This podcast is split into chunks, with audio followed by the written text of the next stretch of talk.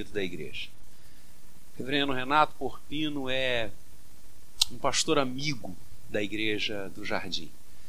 Eu me recordo, algum tempo atrás, já tem tempo isso, o reverendo Gabriel me ligou, estava no trabalho, dizendo: pai, a gente tem que convidar para falar lá no jardim para gente um pastor, reverendo Renato Porpino, falou do Renato. Aí, uns dois dias, não mais do que isso, um grande amigo meu, presbítero querido, que me deu uma Bíblia, Bíblia de Lutero, que está com comentários de Lutero que eu levo no meu carro para todo canto onde eu vou. Aquela Bíblia está comigo, o presbítero Darcy, que está aqui com a gente, nos alegrando o coração, ele e sua dileta esposa, Maria. Ele me ligou e disse: Rapaz, você tem que levar um pastor para pregar lá no jardim. Você tem que conhecer, Reverendo Renato. Eu falei: Rapaz, tem que levar mesmo. Agora não tenho dúvida, não. Intimação de filho, intimação de amigo, rapaz. E convidei o reverendo Renato, e realmente, que benção. Que palavra desafiadora. E dali nós nos tornamos amigos. E eu sou fã dele. Ele tem realizado um trabalho lindo na igreja do Rio de Janeiro, na Catedral Presbiteriana, um dos pastores daquele colegiado, minha igreja de origem, então estou muito tranquilo pelo fato da igreja estar em tão boas mãos.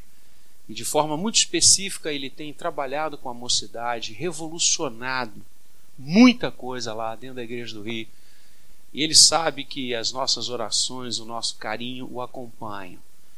E a mocidade, sempre que pode, eu também o convidamos para estar aqui conosco e, graças a Deus, de forma muito carinhosa, ele aceitou e pôde estar com a gente. Então, nós queremos chamar o reverendo Renato aqui, dizer, como eu sempre digo, que a igreja é dele, não apenas o púlpito, mas esse rebanho é seu, que Deus o abençoe. Obrigado por estar conosco. Vamos orar? Acho que a esposa estava ali, está ali, saiu, tá? Está marcando os filhos. Boa. Vamos orar. Estenda sua mão sobre o pregador dessa noite para abençoá-lo, para rogar a bênção de Deus sobre ele, a unção que vem dos céus. Só com a unção nós podemos pregar. Pai, obrigado pela vida do reverendo Renato, pelo seu ministério, pelo seu trabalho, pelo seu ardor, pela sua vibração pelo Evangelho, Pai, que isso jamais se apague da vida dele. Ao contrário, que isso cresça, Senhor, cada vez mais. E seu ministério seja cada vez mais dinâmico, bíblico, ungido, abençoado. Que o coração dele esteja diuturnamente na tua presença, Senhor. Que não haja espaço algum na vida dele que não seja ocupado pelo Senhor e para a tua glória. Com ele abençoe sua esposa, filhos, suas visões, seus trabalhos, ó Deus, seus propósitos. Fica com Ele. E agora? Usa-o como tens usado para edificar a tua igreja. Fala através do teu servo. Nós aqui estamos para ouvir-te, para a glória de Jesus. Amém.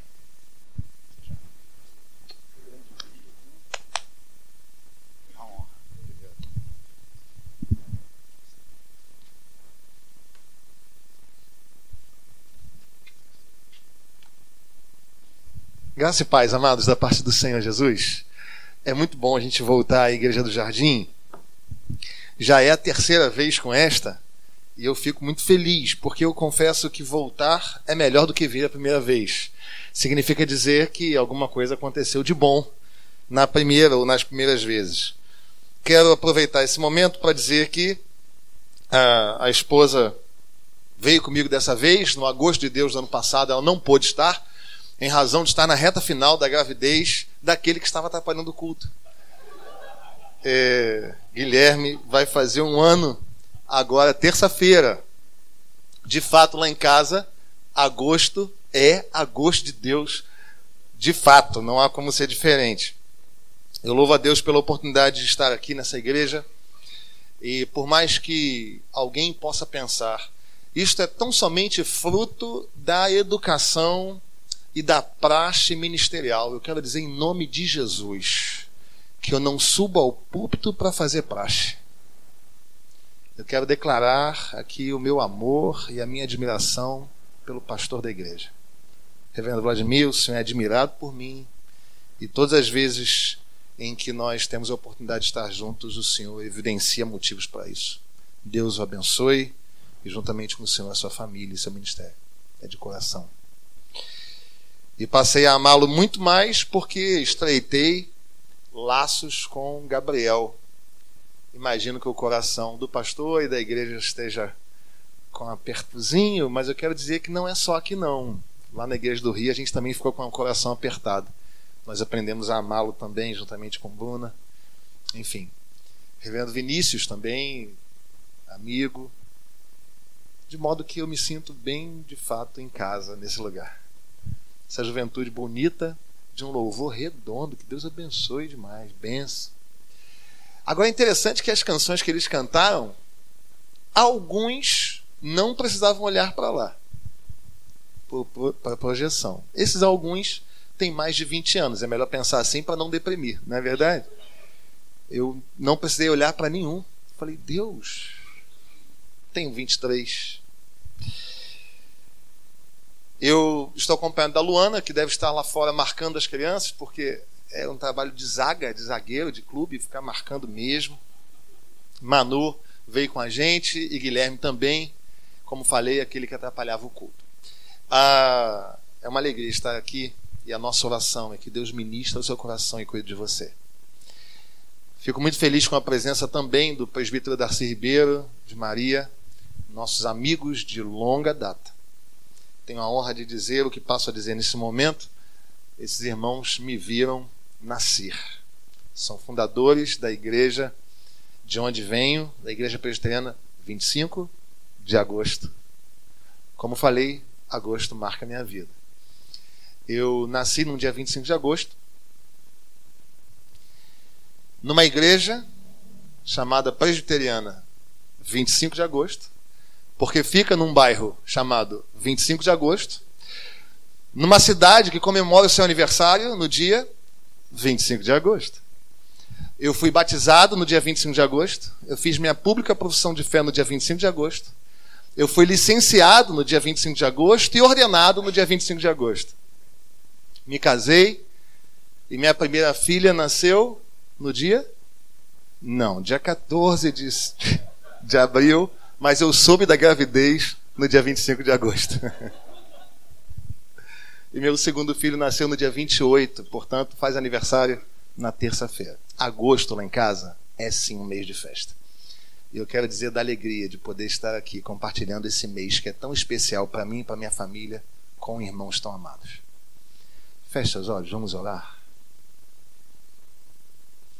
Senhor nosso Deus, em nome de Jesus te pedimos que o teu Espírito Santo ilumine a mente e o coração de cada um de nós. Porque declaramos a nossa total incapacidade de desvendar e entender as maravilhas da tua lei. E contamos, Senhor, com a iluminação santa do teu divino Espírito, a fim de que te ouçamos nessa noite. Ministra o nosso coração com poder e com autoridade porque nós sabemos, cremos e temos vivido a verdade de que quando tu falas, não há quem te possa resistir. Então, fala-nos nessa noite. É a nossa oração em nome de Jesus. Amém. Abra sua Bíblia no livro do profeta Abacuque. Essa aí. Essa você tem que dar aquela folhada, né? Mas eu confesso a você, é, pode ter certeza, ele está aí no Antigo Testamento logo após o livro do profeta Naum. Eu sei que não ajudei muito.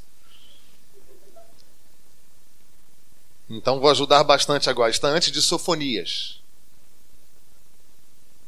Livro do profeta Abacuque, capítulo 3.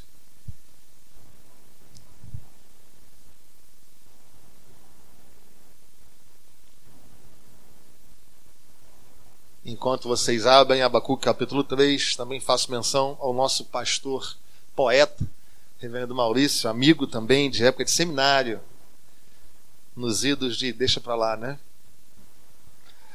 Abacuque capítulo 3. Nós vamos fazer a leitura de um texto bastante conhecido, é o texto a partir do verso 17. Mas eu vou pedir aos amados que permaneçam com a Bíblia aberta. Tá bom? Abacuque capítulo 3, a partir do verso 17, eu leio, os irmãos acompanham a leitura mentalmente. Diz assim a palavra do Senhor: Ainda que a figueira não floresça, nem haja fruto na vide, o produto da oliveira minta e os campos não produzam mantimento. As ovelhas sejam arrebatadas do aprisco e nos currais não haja gado.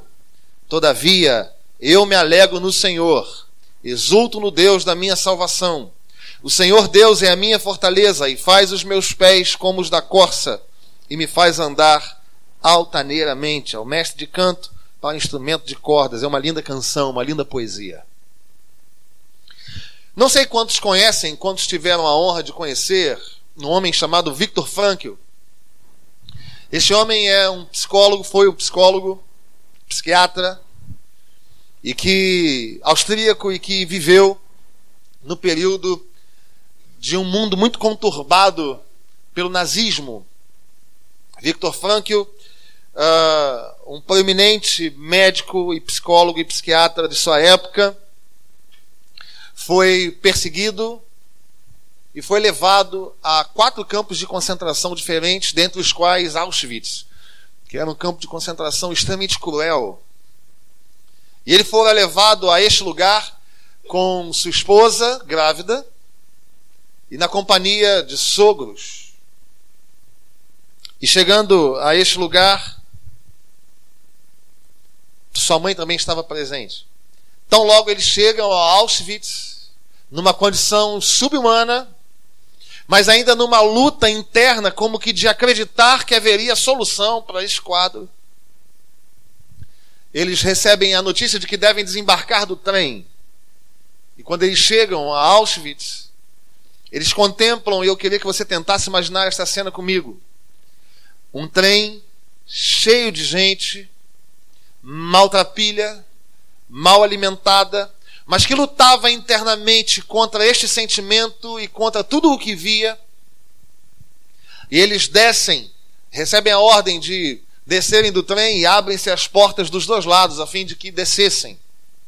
Quando eles descem, eles olham um cenário cinza, de construções cinzas, de um dia nublado e a cor predominante aos seus olhos era o cinza. E eles contemplam a placa escrita Auschwitz. E aqueles que descem do trem ao seu próprio prazer, pela porta que escolhessem, tem em um desses grupos um assassinato imediato. Victor Frankl desce para o lado daqueles que permaneceram vivos, se é que se pode dizer a respeito do que viveram vida. Sua mãe, sua esposa vão para o mesmo lado e, chegando ao campo de concentração, recebem a ordem de que alguns deveriam ir para o banho. Sua mãe, de 65 anos, fora levada a um lugar como que uma grande sala em que passavam canos e ela imaginava descer água dali, quando na verdade é uma câmara de gases e a sua mãe morreu há poucos instantes em Auschwitz. E é uma série de relatos complexos na vida de Viktor Frankl. E ele passa esse período inteiro, ele consegue sair vivo desse período. Ele escreve um livro chamado Em Busca de Sentido. A Busca de Sentido. Não sei quantos tiveram a oportunidade de lê-lo. Se não o fizeram, façam. Anotem e façam. Fico eu a pensar se um homem deste que viveu este tipo de experiência, de perder a esposa grávida, a mãe e os sogros, amigos que certamente chegaram com ele, numa morte cruel, numa subvida, como este homem pensa a respeito do sentido da vida e a cada dia, neste lugar, ele busca sentido para a sua própria vida. Fiquei pensando sobre isso. E tão logo me chegou o convite e o tema Esperança para a Igreja, me veio à mente o texto de Abacuque, capítulo 3, na verdade o texto do profeta Abacuque, que é um livro que relata um cenário muito complexo, muito difícil na vida e no povo em que estava este profeta. Algumas palavras que estão espalhadas por esse livro são iniquidade, vexação, destruição, violência, contenda, litígio, uma lei frouxa, a sentença que nunca sai, o ímpio cercando o justo, o juízo pervertido. E eu te dou a minha palavra de que eu estou falando do contexto de Abacuque. Porque pode ser que você esteja pensando, mas pastor, você está descrevendo o Brasil? Eu vou repetir.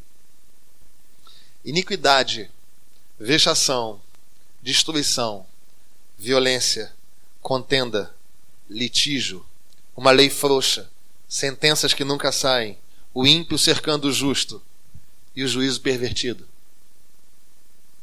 Este era o contexto em que estava o profeta Abacuque, no qual ele profetiza. E é interessante como o profeta Abacuque, ao invés de estar sendo dirigido e conduzido por aquilo que os olhos dele viam, ele consegue cunhar uma frase, obviamente inspirado pelo Espírito Santo, de que o justo vive por fé. É nesse contexto de iniquidade, de vexação, de perseguição, de caos social e humano. É nesse contexto de caos cultural e espiritual do povo. É que este homem diz que o justo vive por fé. Em outras palavras, o profeta Abacuque desafia o povo de sua época a tire os olhos do imediato doído. Tire os olhos do imediato catastrófico e contemple o céu. Seja desafiado a não mais olhar para aquilo que dói, mas contemple uma nova realidade no seu Deus. E se nós olharmos, por isso que eu pedi para que os irmãos permanecessem com a Bíblia aberta. O capítulo 1, verso 1, portanto, a forma como o texto inicia, é sentença revelada ao profeta Abacuque. Até quando, Senhor, clamarei e tu não me escutarás? Gritar-te-ei violência e não salvarás. O texto começa com um Abacuque inquieto, chocado com aquilo que ele via. E o texto que nós lemos fala do final.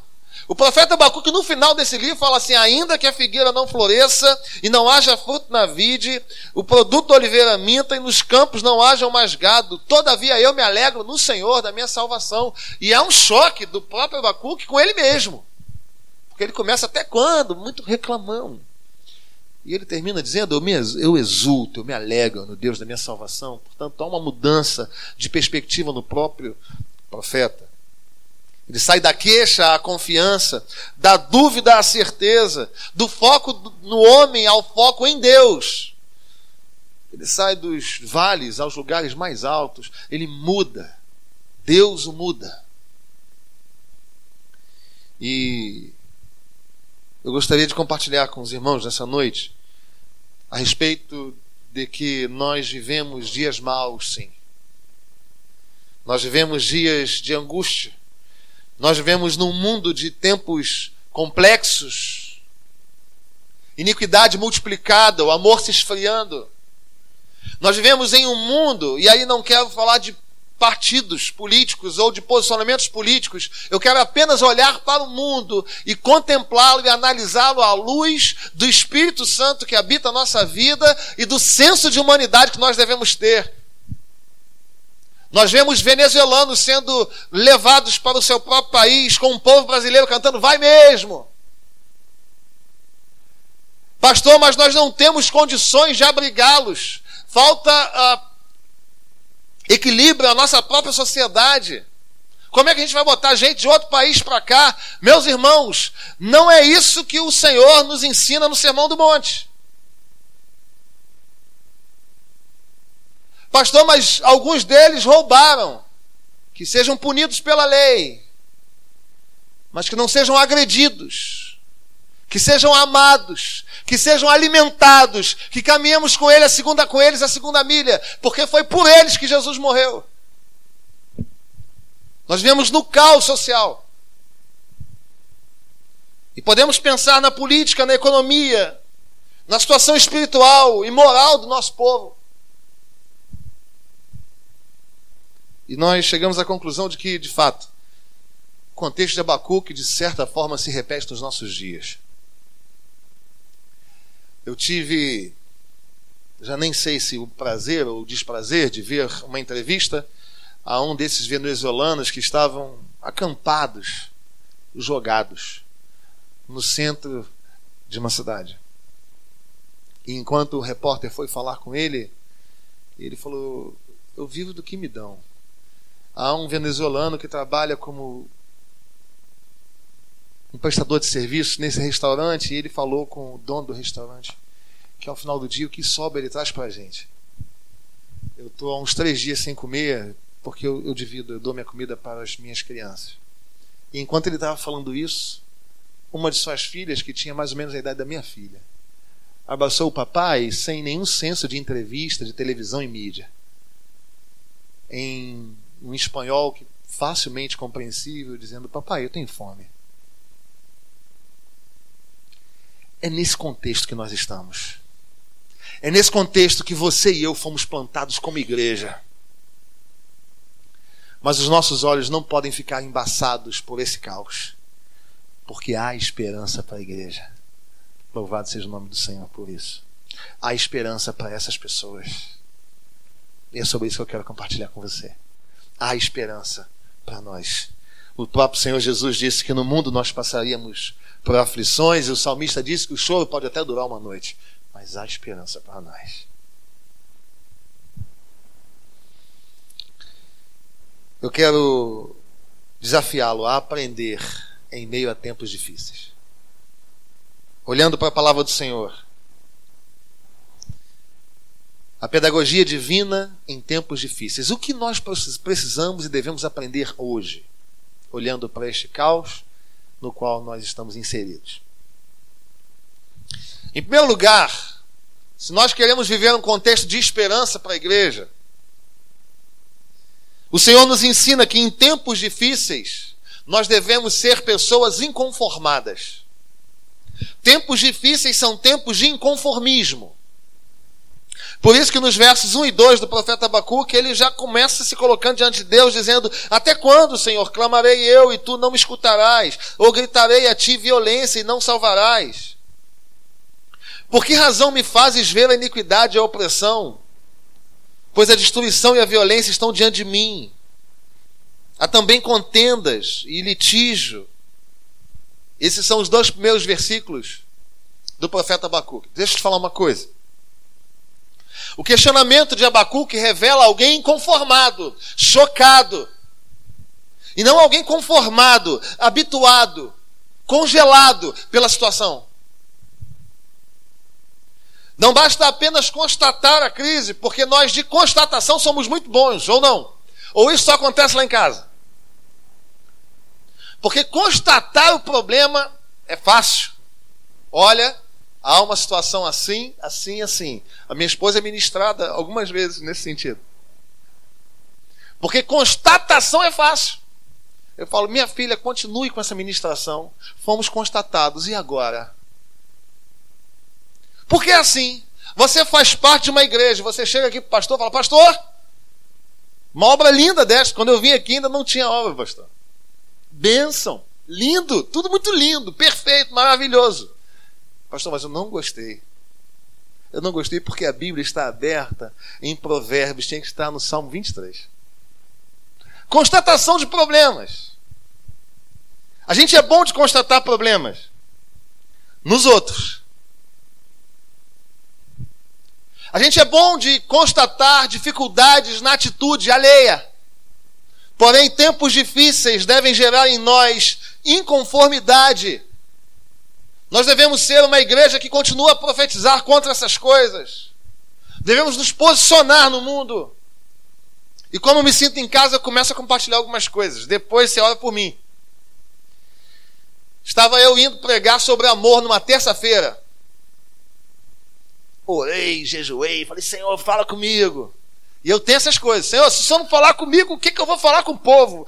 Em nome de Jesus, fala comigo. Aí orei. E Deus falou, falar de amor. Eu falei, glória a Deus. Nessa aí. Entrei no meu carro, meti um louvor bem alto. E fui lá, mão para cima. Uma só. Uma só. Aí glorificando a Deus. Às vezes fechava o olho, às vezes não. Dava aquela fechada. Parei num sinal a 600 metros da minha igreja. Lá perto do Cucas. O pessoal que conhece o Duque de Caxias sabe. E naquele sinal, bateu a minha porta. Bateu na janela do meu carro. E eu fiz assim, ó. Eu não olhei. Este quer falar de amor. Eu não olhei. O louvor alto. E eu estava adorando. Eu queria entender como a gente é capaz desse tipo de atitude. Eu queria entender. E a pessoa bateu de novo. E eu já meio irado agora. Porque quando a pessoa bate uma vez, você faz assim, né? Quando a pessoa bate a segunda vez, você já. O cara não está entendendo. Eu olhei para ele e fiz assim, ó. Não. Se eu pudesse furar o vidro com o meu indicador, eu faria isso. Aí ele fez assim, ó. Não te pedir nada. Eu quero só falar com você. E o Espírito Santo já começou a me moer. Eu não estava fantasiado de pastor, eu estava fantasiado de gente comum. Porque pastor usa todo uma indumentária, não, né? Estava fantasiado de gente comum. Abriu o vidro e ele falou assim: Pastor, Falei, alguma coisa está acontecendo. Esse homem não sabe que eu sou pastor, não. No meu carro não tinha, sem a serviço do rei. Não tinha Bíblia em cima. Não tinha a Constituição da Igreja Presbiteriana. Não tinha nada disso. Ele falou, pastor, eu não quero te pedir nada, não. O senhor pode orar por mim? Eu já estava chorando, ele não entendendo nem porquê. Falei, fica tranquilo. Vou sair e vou orar por você. E saí e orei por ele. O que acontece é que nós estamos ficando congelados diante do caos e da dor alheia. Só que o profeta Abacuque, na sua primeira fala diante desse caos, é: Senhor, até quando, Jesus? O que acontece, igreja do século 21, é que nós não podemos estar congelados diante dessas dores.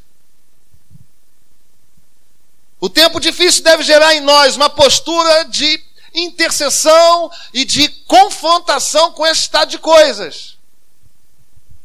Eu não aceito isso.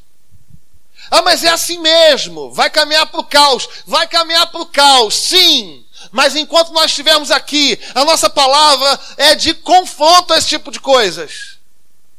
A igreja não pode mais ficar calada diante de famílias que agridem mulheres. Não podem mais. Nós não podemos mais. Nós somos contra isso. Nós somos contra sentenças vendidas no país. A igreja do Senhor é contra isso. Nós somos contra acordos políticos que favorecem ilicitamente. Nós somos contra isso. Não, pastor, mas a nossa palavra é só para lá, é só para o céu. Glória a Deus, é para o céu, mas é para cá também. Tempos difíceis devem gerar inconformismo, mas não apenas para fora. Devem gerar inconformismo para dentro. A partir do verso 12 ele começa assim: Não és tu desde a eternidade o Senhor, meu Deus, ó meu santo? Não morreremos. Ó Senhor, para executar juízo, puseste aquele povo, tu, ó rocha o fundaste para servir de disciplina. E a oração segue até o verso 17. Tempos difíceis são tempos que devem nos levar a estar de joelhos no chão. Tempos difíceis devem nos levar a interceder, a impor mãos santas, como diz a palavra do Senhor. A termos vida de oração, sim, e a orarmos crendo que Deus tem poder para fazer. E é interessante como as pessoas dizem assim: não, mas nós somos presbiterianos. Glória a Deus, eu também sou. Sou quarta geração de presbiteriano, irmão. É presbiteriano para não querer mal em casa. Sou formado no Seminário Presbiteriano do Rio de Janeiro. Glória a Deus, bênção pura. Mas deixa eu falar uma coisa para você. Presbiteriano também crê no poder de Deus atuando em resposta às nossas orações. Presbiteriano crê que Deus cura, sim, doenças incuráveis. Abre, sim, portas onde não há portas. Nós cremos nisso. A palavra do Senhor nos diz, no segundo livro das Crônicas, capítulo 7, a partir do verso 14, uma palavra lindíssima para a minha vida e para a sua vida hoje, século 21. Se o meu povo, que se chama pelo meu nome, se humilhar e orar e me buscar e se converter dos seus maus caminhos, tem que estar inconformado. E se converter dos seus maus caminhos. Então eu ouvirei dos céus, perdoarei os seus pecados e sararei a sua terra. Estarão abertos os meus olhos e atentos os meus ouvidos à oração que se fizer neste lugar, porque escolhi e santifiquei esta casa para que nela esteja meu nome perpetuamente, para todo sempre. Você pode orar que Deus te ouve, irmão. Tempos difíceis devem nos gerar expectativa em oração. E o povo de Deus precisa reaprender a orar. A gente ora de uma forma estranha às vezes. Falo agora como alguém criado na igreja. Você que é criado na igreja aqui, qualquer semelhança é mera coincidência, tá bom? Você já começou a orar na sua cama, deitado, e a oração não acabou?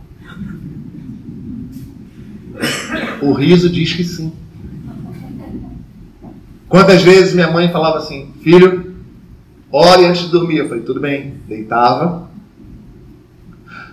você vai dormir um tempo depois, mas você já não está entendendo nada muito antes. Assim. Você está falando com Deus uma coisa meio um outro idioma, um outro dialeto, uma outra conexão linguística. Você fala, Senhor, muito obrigado, Senhor.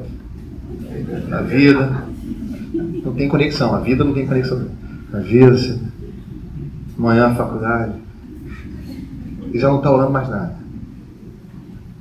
Eu lembro que meu pai também tinha uma técnica que ele, que ele aprendeu em Auschwitz. Lembra de Victor Frankl? Eu não esqueci dele. Meu pai aprendeu em Auschwitz, que era o seguinte: eu estava sentado à mesa para comer, adolescente, uma fome infinita. Aqui, ó, quando eu ia, quando eu, não era nem quando eu estava enchendo o garfo e nem quando eu colocava comida na boca. Quando eu estava aqui, ó, ah, com a boca aberta e chegando aqui, meu pai falava assim: já orou? A impressão que eu tinha é que se eu comesse aquela comida, eu ia morrer antes de terminar o almoço. E se nós não estivermos atentos, a gente cresce pensando que oração é isso. Oração é um, é um item do seu checklist diário. Oração, check. Leitura de um texto bíblico, check. Meu irmão, em nome de Jesus, não é isso não. Oração não é um item do seu checklist diário. Oração é a comunicação do servo com Deus, do servo. É a comunicação do filho com seu pai. É a comunicação daquele que sofre e que espera nele respostas. Isso é oração. Tempos difíceis têm que nos levar a andar de joelhos no chão. Portanto, se você está aqui nessa noite, nos visita e tem uma família destruída, pai que agride mãe, irmãos que se odeiam e coisas desse tipo, o Senhor te trouxe aqui nessa noite para colocar mãos para te ensinar a colocar a mão nas portas. Sabe? Seu pai e sua mãe fecham a porta do quarto, você está ouvindo aquele barulho lá dentro. Você vai lá e coloca a mão na porta e diz: Senhor, em nome de Jesus, que a tua paz esteja na minha casa. E você tem que crer que Deus é capaz de responder e fazer algo novo na sua casa. É assim. Quantas vezes acordei também, minha mãe, meu pai faziam umas coisas assim que só crente sabe. Só filho de crente também sabe. Porque filho de crente tem medo de escuro. Não entendo por quê. adolescente, deitado, dormindo por vezes, eu senti uma presença. Você já sentiu isso? Você fala, tem alguém aqui, Senhor. Você não se mexe, você só ora, Jesus, tem misericórdia. Você sente uma presença aqui, ó. E às vezes eu senti essa presença. Aí você quer buscar com o olho aqui, ó, com o rabo do olho aqui. Quando eu abri os olhos, minha mãe estava assim. Ó. Pô, não tem como orar de dia. Quantas vezes minha mãe orou nas madrugadas com a mão na minha cabeça? Nós devemos orar por aqueles que dividem o nosso lar, crendo que Deus tem poder. Pastor, mas o senhor não sabe em que situação se encontra o meu filho? O quão longe se encontra a minha filha? Eu devo dizer a você que quem te deu esse filho e essa filha há de ouvir a sua oração. Tempos difíceis devem nos levar à oração, à inconformidade, à oração, mas também devem produzir expectativa de fé. Agora abra sua Bíblia em Abacuque capítulo 2 aí. Abacuque capítulo 2, versos do 1 ao 4. Olha que coisa linda, irmãos. A palavra do Senhor, por meio de Hebreus, capítulo 13, verso 8, diz que Jesus Cristo ontem e hoje é o mesmo e assim será para sempre. É a Ele que nós oramos, não é isso? Ao Senhor, Deus Pai, em nome de Jesus. Olha o que acontece com a oração de Abacuque, capítulo 2. Ele orou no capítulo 1. E no capítulo 2, o que acontece é o seguinte: O destruidor sobe contra ti, ó Nínive. Guarda a fortaleza, vigia o caminho fortalece os, os lombos, reúne todas as tuas forças. Porque o Senhor restaura a glória de Jacó, como a glória de Israel. Porque saqueadores os saquearam e destruíram os seus sarmentos. Os escudos dos seus heróis são vermelhos. Os homens valentes vestem escarlata. Cintila o aço dos carros do dia no dia do seu aparelhamento e vibram as lanças. Os carros passam furiosamente pelas ruas e se cruzam velozes pelas praças. Parecem tochas, correm como relâmpagos. E ele vai dizer que neste contexto, ainda assim, ele, capítulo 2, versos 1 ao 4, Por-me-ei na minha torre de vigia. Agora sim. Colocar-me-ei sobre a fortaleza e vigiarei para ver o que Deus me dirá e que resposta eu terei à minha queixa. O Senhor me respondeu e disse: Escreve a visão, grava sobre tábuas, para que a possa ler até quem passa correndo. Porque a visão ainda está para cumprir-se no tempo determinado, mas se apressa para o fim e não falhará. Se tardar, espera-o, porque certamente virá, não tardará. Apenas o versículo 3. Tempos difíceis devem produzir expectativa e gerar fé. É isso.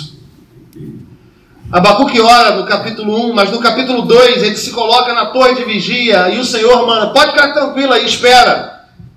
Você não ora apenas para inglês ver. Você não ora apenas como uma falsa expectativa, como uma terapia coletiva, como algo que te foi imposto na infância, como uma cultura. Você ora e sabe que Deus é capaz de responder. Portanto, você ora e fica esperando. Salmo 40, verso 1. Esperei confiantemente pelo Senhor e ele se inclinou para mim e me ouviu quando clamei por socorro. Nas dificuldades, nós devemos orar e crer que Deus tem poder para fazer. Eu não sei se isso já aconteceu com você, mas por vezes isso acontece ainda comigo e eu clamo por misericórdia. Às vezes eu oro e falo, Senhor, depois da minha oração, irmãos, se você não me entender, não tem problema, Deus me entende. Eu oro depois da oração eu falo, Senhor, será que isso que eu pedi assim, pode acontecer de fato? Que isso, pastor? Não acredito que você faz isso. Às vezes eu faço isso, se você for honesto. você vai ver que você também faz isso. Você é presbítero da igreja, você é pastor, você é líder. Nunca teve que colocar a mão em alguém para orar? Eu vou contar uma experiência vivida por mim na Igreja Presbiteriana 25 de agosto. Eu fui ordenado dia 25 de agosto e em setembro a primeira pessoa a, a quem eu ministrei o batismo, irmã Elizabeth. Numa terça-feira ela entra na igreja e desesperada, assim, aos prantos. Pastor, eu preciso que o senhor vá à minha casa agora. Eu tinha, não tinha um mês de ordenado. E eu procurei dois pastores mais antigos que estavam comigo e nenhum dos dois estava lá. Eu falei, Jesus é comigo mesmo. Porque nessas horas o pastor licenciado, aprenda isso. Pegou, você olha logo o pastor Vladimir. Se ele não tiver, é pastor Maurício. Se não tiver, você olha e vai. Eu estava lá e ela chegou, pastor, preciso que o senhor vá à minha casa agora. Isso era na terça-feira. E eu falei, o que está acontecendo? Ela falou assim, olha, ela morava num, numa vila em que todos eram parentes, assim, era uma família bem grande. E desde sábado, um bebê da minha família chora sem parar, de dia e de noite. Nós estamos sem dormir, os pais estão sem dormir, o pai já gastou dinheiro com muitos remédios, com muitos médicos de, de sábado à noite, na verdade, até hoje, terça-feira. Falei, mas ele não dorme, ele cochila e acorda gritando. E a gente acha que isso é espiritual. Eu falei, Jesus, eu sou presbiteriano, gente. Falei, vamos lá. Peguei minha Bíblia e fui. E eu confesso que no caminho eu fui tendo esse tipo de diálogo com Deus. Senhor, o que, que eu vou fazer? Eu não tenho experiência. Se eu fosse um pastor com muito tempo de ordenado, talvez ele chegasse lá e soubesse o que falar para todo mundo. Talvez ele pegasse a criança no colo e levantasse para o Senhor, e nesse momento o Senhor entraria em contato com ele. Mas eu tinha dias de ordenado eu caminhando e orando, falando, Senhor, eu não tenho a menor condição. Mas eu quero crer que o Senhor há de operar nessa noite. E fui andando. Cheguei à entrada da vila e o coração aflito, eu confesso. Da porta da vila eu ouvi os, os gritos do menino. Quando eu cheguei, o pai não estava, o pai tinha ido à rua comprar mais uma bateria de remédios.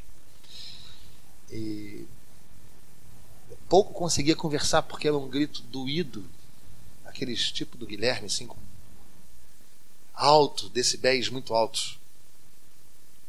E o pai chegou com mais uma bolsa de remédios, olhos fundos de sono, junto com sua esposa, sogra, enfim, a família toda estava lá.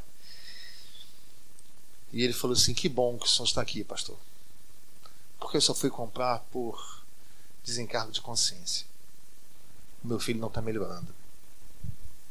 Eu falei, nós vamos orar. E eu confesso que eu falava, nós vamos orar. E aqui dentro eu pensava, Senhor, o que eu vou fazer? E quando nós fechamos os olhos para orar, eu falei, mãe, chega aqui perto de mim. Quando a mãe veio, eu sem saber o que falar, irmãos. Eu encostei nas costas do menino e quando eu encostei nas costas dele, ele parou de chorar. E naquele momento o Espírito Santo ministrou meu coração. Não é o que você faz, mas é o que eu faço. Nós podemos orar e subir a torre de vigia e aguardar com expectativa, porque o Senhor continua sendo bom ele continua sendo Deus. Apesar de nós, ele continua a operar milagres. E aí eu já não conseguia mais orar. Aí eu já não sabia, não era mais porque não sabia. Era porque o que falar para esse Deus? E eu com as mãos nas costas dos meninos só falava assim: Eu te glorifico, porque tu és o Deus da nossa vida. E o texto de Abacuque me veio à mente dizendo: aguarde com expectativa. Em quarto e último lugar, tempos difíceis exigem total dependência de Deus. Quando a gente se, se coloca inconformado, não suporto mais esse estado de coisas, isso nos faz andar de joelhos. E a gente não ora só para inglês ver, a gente ora crendo que alguma coisa vai acontecer. E aí fica, beleza, Senhor, eu espero a tua resposta.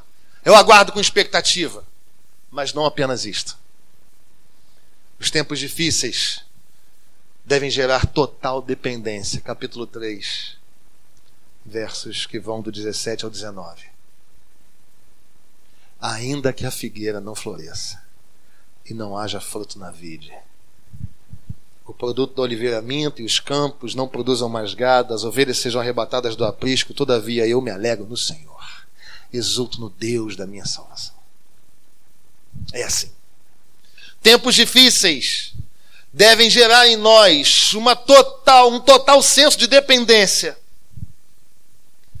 uma total confiança que esse Deus vai operar e que a nossa vida nunca esteve no nosso, no nosso próprio cuidado, na nossa própria mão, na nossa própria força, mas antes está nas mãos do Senhor. Isso é muito mais do que uma terapia coletiva, você está entendendo isso? Isso aqui não é uma frase positiva ou aquela teologia positiva que simplesmente faz sair daqui com um pensamento bonzinho, legalzinho, porque esse tipo de coisa é, é água com açúcar para a velhinha nervosa. A certeza de que nós podemos depender de Deus, isso sim acalma a alma.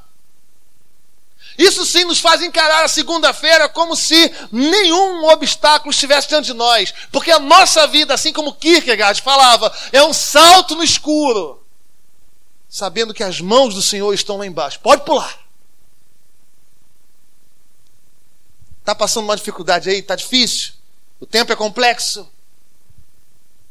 Fique inconformado com isso. Fale para Deus: Deus, eu não aguento mais isso. Até quando, Senhor? Se coloque de joelhos e coloque essa situação específica diante de Deus. Senhor, é meu filho. Senhor, é minha filha. Senhor, é meu neto. Senhor, é meu marido. É minha esposa. É meu ambiente de trabalho. É minha empresa. Coloque isso diante de Deus. E espere com expectativa. Sabendo que, se nada mudar à sua volta, o apóstolo Paulo, o Espírito Santo, por meio do apóstolo Paulo, vai dizer: Nós não vivemos por aquilo que nós vemos nós vivemos por aquilo em que nós cremos. Ainda que não haja nada ao nosso redor, a nossa alegria, a nossa esperança está no Senhor. Quero concluir dizendo que Victor Frankl, você achou que eu tinha esquecido Victor Frankl, né? Victor Frankl viveu e sobreviveu em Auschwitz. Morreu com mais de 90 anos. E muitos dos seus trabalhos acadêmicos versaram sobre o sentido da vida. Em razão da muita dor na qual ele estava inserido, ele conseguiu enxergar sentido para a vida. Só que se Viktor Frankl morreu sem abraçar a Jesus como seu Salvador. Ele pensou que tinha achado sentido para a vida. Abacuque, diferente de Victor Frankl, viveu um contexto complexo, mas ele se abraçou no Senhor. E esses homens não são exemplos para nós. O maior exemplo para nós é o próprio Senhor Jesus Cristo. ele ficou inquieto com a situação caótica dos seus filhos. Ele se fez carne e habitou entre nós. E estando aqui, intercedeu e orou. E aguardava de Deus o Pai as suas respostas. E durante todo o seu ministério terreno, ele descansou na dependência do Pai. Existe gente crente por aí que acha que dá conta da sua própria vida. Deixa eu decepcionar você um pouquinho. Porque o evangelho tem esse quê de subversivo. Você nunca deu conta da sua vida. Se os seus filhos cresceram, não foi porque você é bom. Não foi porque a sua educação é perfeita.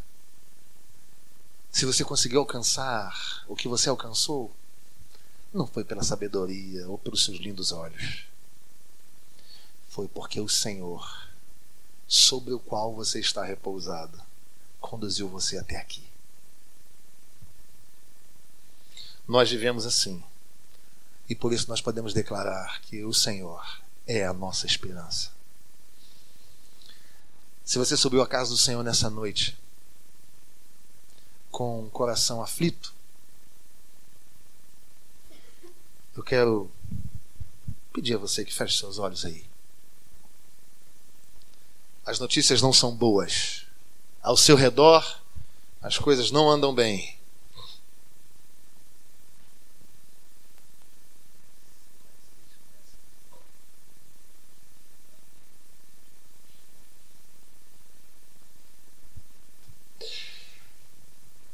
Se você entendeu isso, se você está aflito, deixa eu falar uma coisa para você. Vá pensando aí na sua própria vida. Se eu perguntasse a você assim, Deus é lacuna. Você tem que preencher essa lacuna. Pode ficar de olhos fechados, vai fazendo a sua oração e vai pensando aí. É interessante como muitos de nós, nesta definição, dizem que Deus é amor, misericórdia ou algum sentimento vinculado a essa boa relação que Deus tem com seus filhos. Um outro grande grupo vai associar Deus a, a expressões de força, soberania, majestade. E de fato, isso é verdade. O nosso Deus é o Deus da força, da majestade, da soberania, é também o Deus de amor, da misericórdia, da compaixão. Sim, fato. Só que esta definição pode nos levar ao lugar da admiração, da contemplação longe, e não da intimidade, da identificação. Isaías capítulo 53 diz que ele foi moído pelas nossas dores. E isso foi um choque para a cultura da época. Porque eles queriam um Messias soberano, forte. Isaías fala assim: não. Ele foi transpassado pelas nossas iniquidades. E sobre ele foram levados todos os nossos pecados. Ele veio como servo porque Ele quer a nossa admiração, sim. Mas muito mais do que isso, Ele quer a nossa identificação.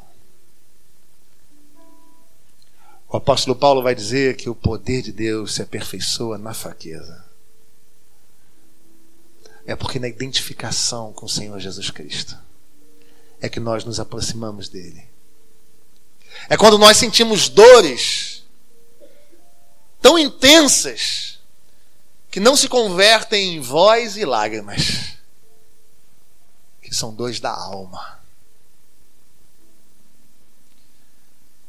E diante dessas dores, a gente pode se colocar como afastados de Deus, como esse Deus transcendente sempre para lá. Mas eu quero dizer que quando nós estamos fracos, então é que nós somos fortes.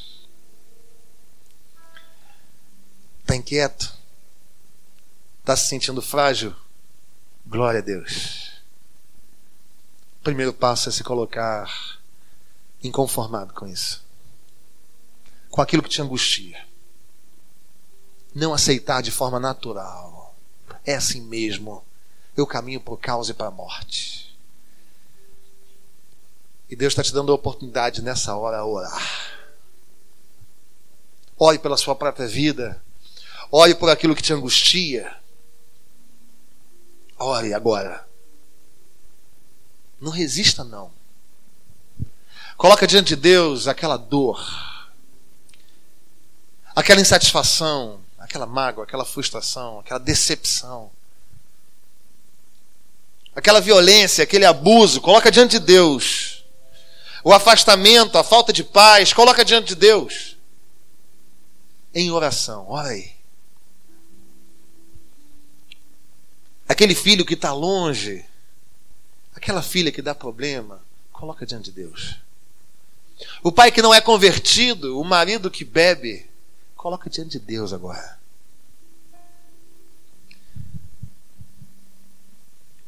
Mas a oração é como a de Abacuque. Você vai orar e vai subir para a torre de vigia e vai dizer para todos quantos estiverem passando: Eu orei por isso. Porque quando acontecer, você vai poder levantar a plaquinha dizendo: Eu já sabia. Eu orei ao Deus da minha salvação e nele eu espero todo dia.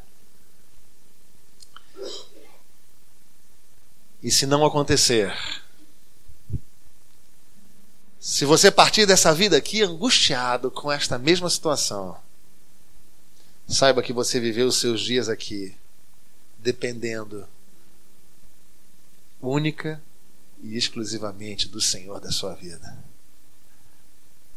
Porque pode ser que aqui as dores não se resolvam, mas vai haver um dia em que o Senhor vai enxugar dos nossos olhos toda lágrima e vai dizer a nós: Vinde benditos do meu Pai, foi por você que eu fui para a cruz. Se você entendeu isso, se essa palavra calou no seu coração, isso não tem a ver com aquilo que o pastor fala ou com a forma como ele fala, mas tem a ver com a iluminação poderosa do Espírito Santo de Deus que fala ao seu coração nessa noite e te estimula, igreja e mocidade, a viver em esperança. Se você entendeu isso e subiu à casa do Senhor aflito, eu quero te pedir que se coloque de pé, nós vamos orar pela sua vida. Pastor, eu estou inquieto. Nós vamos orar por você. Vamos clamar pelo Deus de toda a esperança. Que nessa hora eu entre no seu coração com aquela certeza perene de que você pode aguardar. Louvado seja Deus. Porque nós podemos esperar no Senhor. A nossa vida está nas mãos dele nunca esteve nas nossas. O Senhor vai te dar uma semana de esperança. E isso é para a glória do nome dele e para a saúde do coração da igreja. Que seja assim. Nosso pastor, de forma especial, o pastor de vocês, vai orar clamando ao Senhor pela vida dos amados. Ó oh, Pai querido, Senhor de toda misericórdia, de toda graça, Senhor que vai conosco, que quando atravessamos os vales escuros como a sombra da morte, não está à frente, está ao lado. Senhor, nós clamamos a Ti nesta noite porque tua palavra veio e encheu o nosso coração com a certeza de que há esperança para nós, para o teu povo, para a tua igreja, e é essa expectativa que construímos nesta hora, por causa dos enfrentamentos, por causa das batalhas, por causa daquelas notícias contra as quais nos indignamos não concordamos, não nos coadunamos, não nos conformamos a elas, não, Senhor, porque elas ferem, elas machucam, elas doem. Por isso, Pai, nós nos colocamos de joelhos, nos quedamos aos teus pés, porque entendemos que não há força alguma em nós, como tão bem ouvimos nesta noite, porque sabemos que não é o nosso falar, nem o nosso agir, nem o nosso saber que podem mover as montanhas, abrir os mares, curar os enfermos, aplacar as tempestades. Não, Senhor, por isso. Nós nos colocamos de joelhos, com o nosso rosto em terra, nos vestimos de sacos, nos cobrimos de cinzas, porque não somos nada, Senhor. Não sabemos falar o que convém, não sabemos pensar o que convém, o que temos é palha. Nos colocamos de joelhos diante de Ti, porque o Senhor, sim, está sentado no alto e sublime trono. O Senhor, sim, ao sair as estrelas se perfilam na tua passagem. O Senhor, sim, Todas as árvores do campo batem palmas. O Senhor é o Todo-Poderoso e toda a glória deste mundo, todos os seus reinos são como uma gota, um pingo que cai num balde diante do Senhor. Ah, Pai, nós vamos esperar. Nós vamos esperar. Porque sabemos que o justo viverá pela fé. E é essa expectativa que saímos daqui, Senhor. E é a nossa vida que colocamos diante de Ti agora. É o nosso dia a dia. É o nosso meditar. É a nossa família, é o nosso trabalho. É a nossa saúde, são os nossos filhos, os nossos netos. Tudo isso nós colocamos diante do Senhor e nós vamos aguardar nessa expectativa maravilhosa que a tua resposta há de vir na primeira, na segunda, na terceira ou na quarta vigília, mas ela virá. Ainda que não nos alcance, alcançará aqueles que virão depois de nós, e eles hão de falar do poder do nosso Deus, do agir do nosso Deus e da transformação do nosso Deus. Por isso, Pai, nós declaramos que somos absolutamente dependentes do Senhor. Declaramos que Tu és o ar que respiramos, a água que bebemos, o alimento que nos fortalece. Declaramos que o Senhor é o nosso alvo. E nós andamos de segunda a segunda, olhando firmemente para Ti, ó oh, Jesus, o Autor e o consumador da nossa fé. É isso, Pai. Age em nós. Age por nós. E age para nós. Te louvamos porque tu, Senhor Jesus, é a nossa esperança. A esperança da glória é o Senhor Jesus. Graças te rendemos e nos colocamos e nos apresentamos diante de ti para o Senhor. Amém.